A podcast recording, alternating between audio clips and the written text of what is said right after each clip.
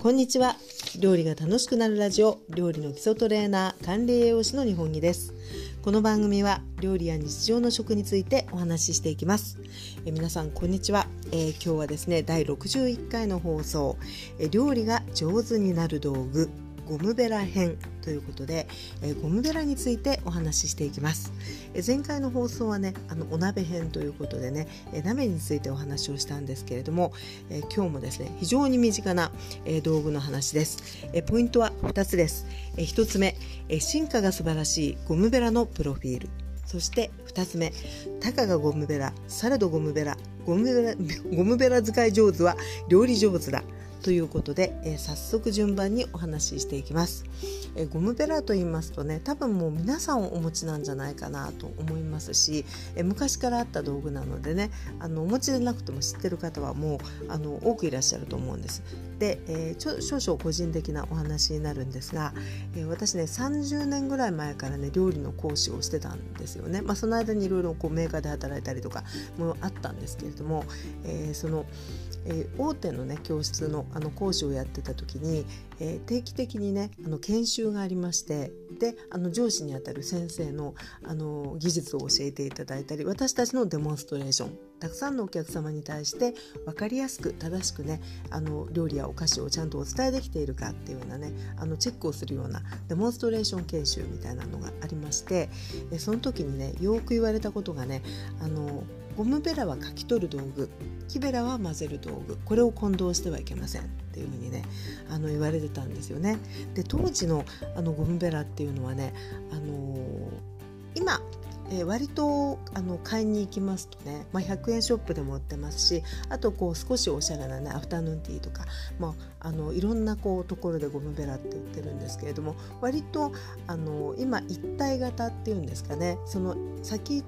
ぽの方とあの持ち手の方がもう一体化しているあのシリコン製っていうのがねとっても多いと思うんですよ。もちろんそれ以外もあるんですけれども当時って30年ぐらい前って割とその先っぽの部分をこう取り外しができる、えー、先がねプラスチックまたは、えー、シリコン。で、えー、持ち手のところがプラスチックっていうねゴムベラがとってもあの多かったですね。で、えーと、今でもねあのそういった形で種類がいくつかあるんですけれどもやっぱりねその当時のあのそういうこう先が取り外せるようなタイプっていうのは結構本当にねあの書き取る専用っていうんですかねあのしなやかでしなりがすごくあってあの書き取ったりすることが得意なんですけれどもそのしなしなり具合ゆえにやっぱりそのケーキの生地を混ぜたりとかっていうことをしてしまうとねあのあんまりこうなんていうのかなあのこう食材に対してちゃんとこうなんていうかかき混ぜがしづらいというんですかねやっぱりかき取る道具だなっていう感じの作り物のものがあの主流だったと思うんですね。ですけれども、え、進化っていう話をしましたが今やっぱりね、え、一体型で、え、そういうかき取るから混ぜるっていうのがね強要できるものが本当に中心になってきたと思うんです。でここでですね、えゴムベラのあの種類を少しご紹介していきたいと思うんですけれども先ほどから出ている一体型っていうのが、え本当にこう一1本のですねあのシリコンゴムでできている、えー、ゴムベラですね。ちょうど私ねこの放送のために買ったわけじゃないんですけど買い置きしたものがね2つありまして1つが、えー、そのですね一体型ですねシリコンゴムベラということで持ち手から先端までがもう一体型で、えー、耐熱温度というのがね204度、えこの商品の場合はね204度になっています。そしてもう1つが、え結構前にね100円ショップで買ってきたやつなんですけれどもこれもねあの便利ではあるんですよ。で持ち手がプラスチックそして先端のところがシリコン。本なんですけれどもこちらはね耐熱温度がね180度なんです。それでもね優秀ですよね。でもう一つあの昔からね結構あったのがあの取り外しができるタイプで、え先端もねプラスチックでね耐熱温度が70度ぐらいですかね。それぐらいのものっていうのもねすごくたくさんあったんです。今もね実家に行くともう誰も使ってないんですけれどもあの昔のですねあの先端プラスチックでこうちょっと鍋かなんかに当てたみたいであの先端だけは少し溶けかかってるようなあのやつが残ってたりするんですけどえそういったね耐熱温度が低いものっていうのはやっぱり本当にかき取るのには便利だけれどもフライパンの上でこう調理をしたりにはもう使えないっていうねそういう感じだったと思うんですね。で今もあのこの3種類ってあるとは思うんですけれども、えこのね、えシリコンで耐熱性がねあってえ耐熱があってそしてこう取り外さずに洗うこともできてっていうことで、ね、非常にこう便利にえ使うことができています。で、えここからなんですけれども、えたかがゴムベラされどゴムベラゴムベラ使い上手は料理上手だっていうことで、えちょっとねあの一見というか一文するとすごくこう昔からあったけど地味な道具のような気がするんですが実はね私個人のあの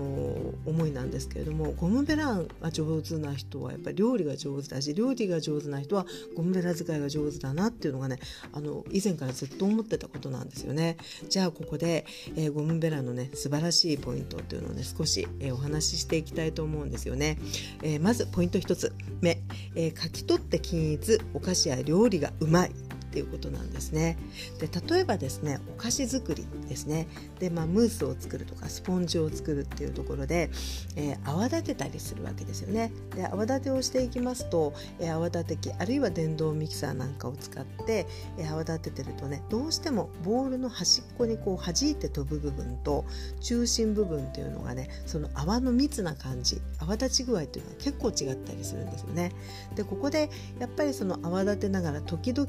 そのボールのこう端っこに飛んだ、えー、卵白なんかをねこう集めてゴムベラで集めて内側に入れて、えー、常にもう均一に泡立つっていうことをね、えー、注意するかしないかっていうのは実はねあの膨らみだとかあとはムースのねきめの細かさに割とあの関係があるんですよね。やっぱりその辺を丁寧にするととてもこう、えー、ムラのない滑らかな生地になったりしますし、えー、膨らみなんかもねとてもよくできたりするんですね。ちょっとしたことなんですけどもそういったことをねきちんとするっていう上で、えー、ゴムベラってね、あのとってもとっても大事だなというふうに思っています。さあそして、え、2つ目、え、鍋底に密着。加熱しながらもムラがない。っていうことなんですね。でこの一体型特に一体型になってからっていうのは耐熱温度がねやっぱり高いあのものなので、えー、先ほどのようなお菓子作りのボウルの中をきれいにこう何て言うかな寄せてあげるとかっていうのもできるしあとは加熱調理中もこのゴムベラが大活躍。っていうことなんですよね。でやっぱりあのオムレツを例えば作ったりとかですねあとは、えー、卵系特にカルボナーラ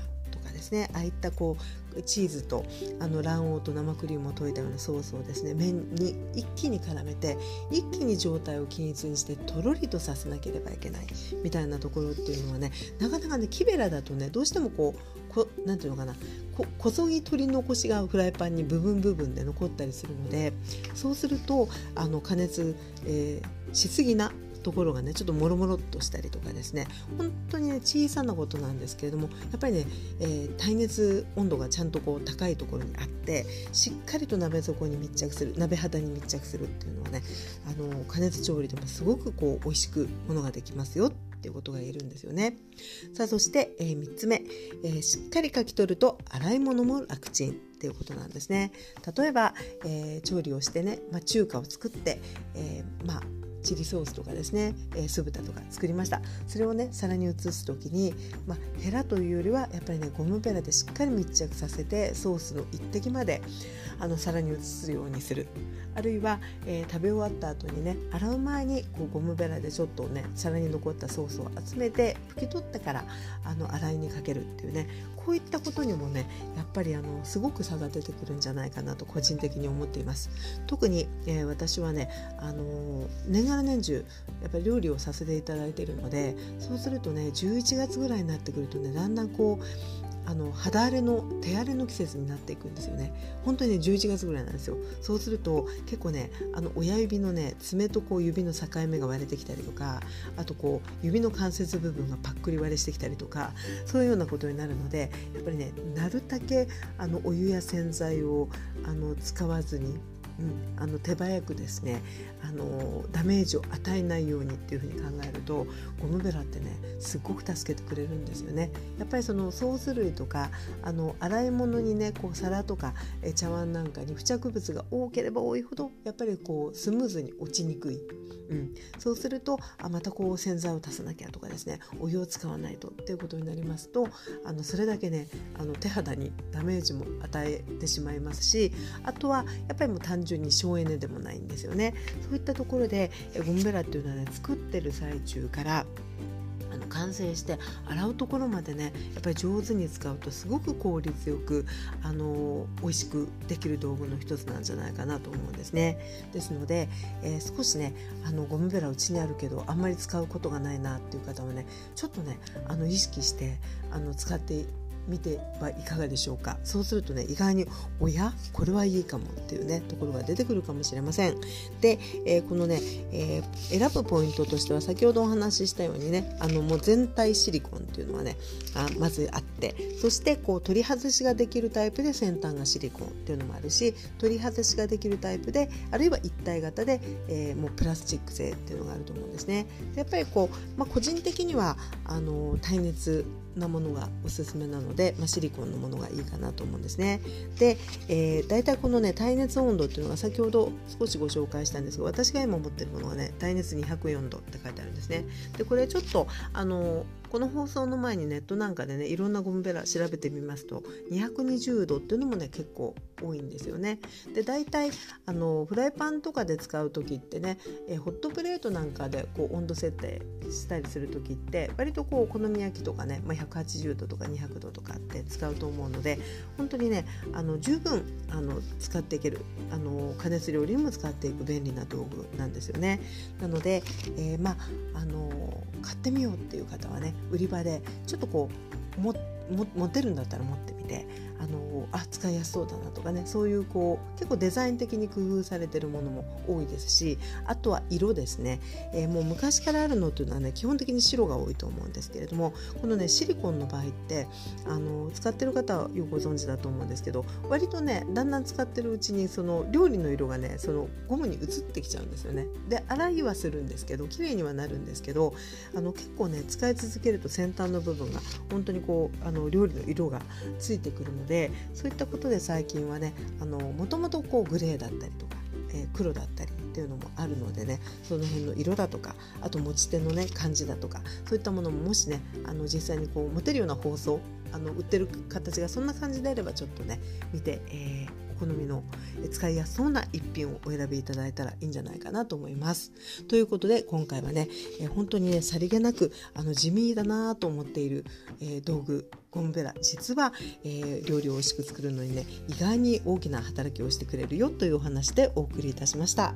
えー、この放送は、えー、料理が楽しくなるラジオ、えー、スタンド FM のライブ版から、えー、少しねコンパクトにまとめてお送りしております。で一つお知らせです、えー、当教室では、えー、オンラインでの初心者向け今日から急須で美味しい日本茶が入れられますという、えー、お茶を入れる基本の講座を開催しております、えー、5月の案内を概要欄に放送後、えー、貼っておきます。ますのでね興味ある方よかったらご覧ください、えー、ちょうどね、え新茶が美味しい時期になってまいりましたので、えよかったらねぜひ、えいらしてください、えということで、え本日はここまでです。お聴きいただきありがとうございました、えそれではまたお耳にかかりましょう。お相手は料理の基礎トレーナー管理栄養士の日本木でございました。それでは失礼いたします。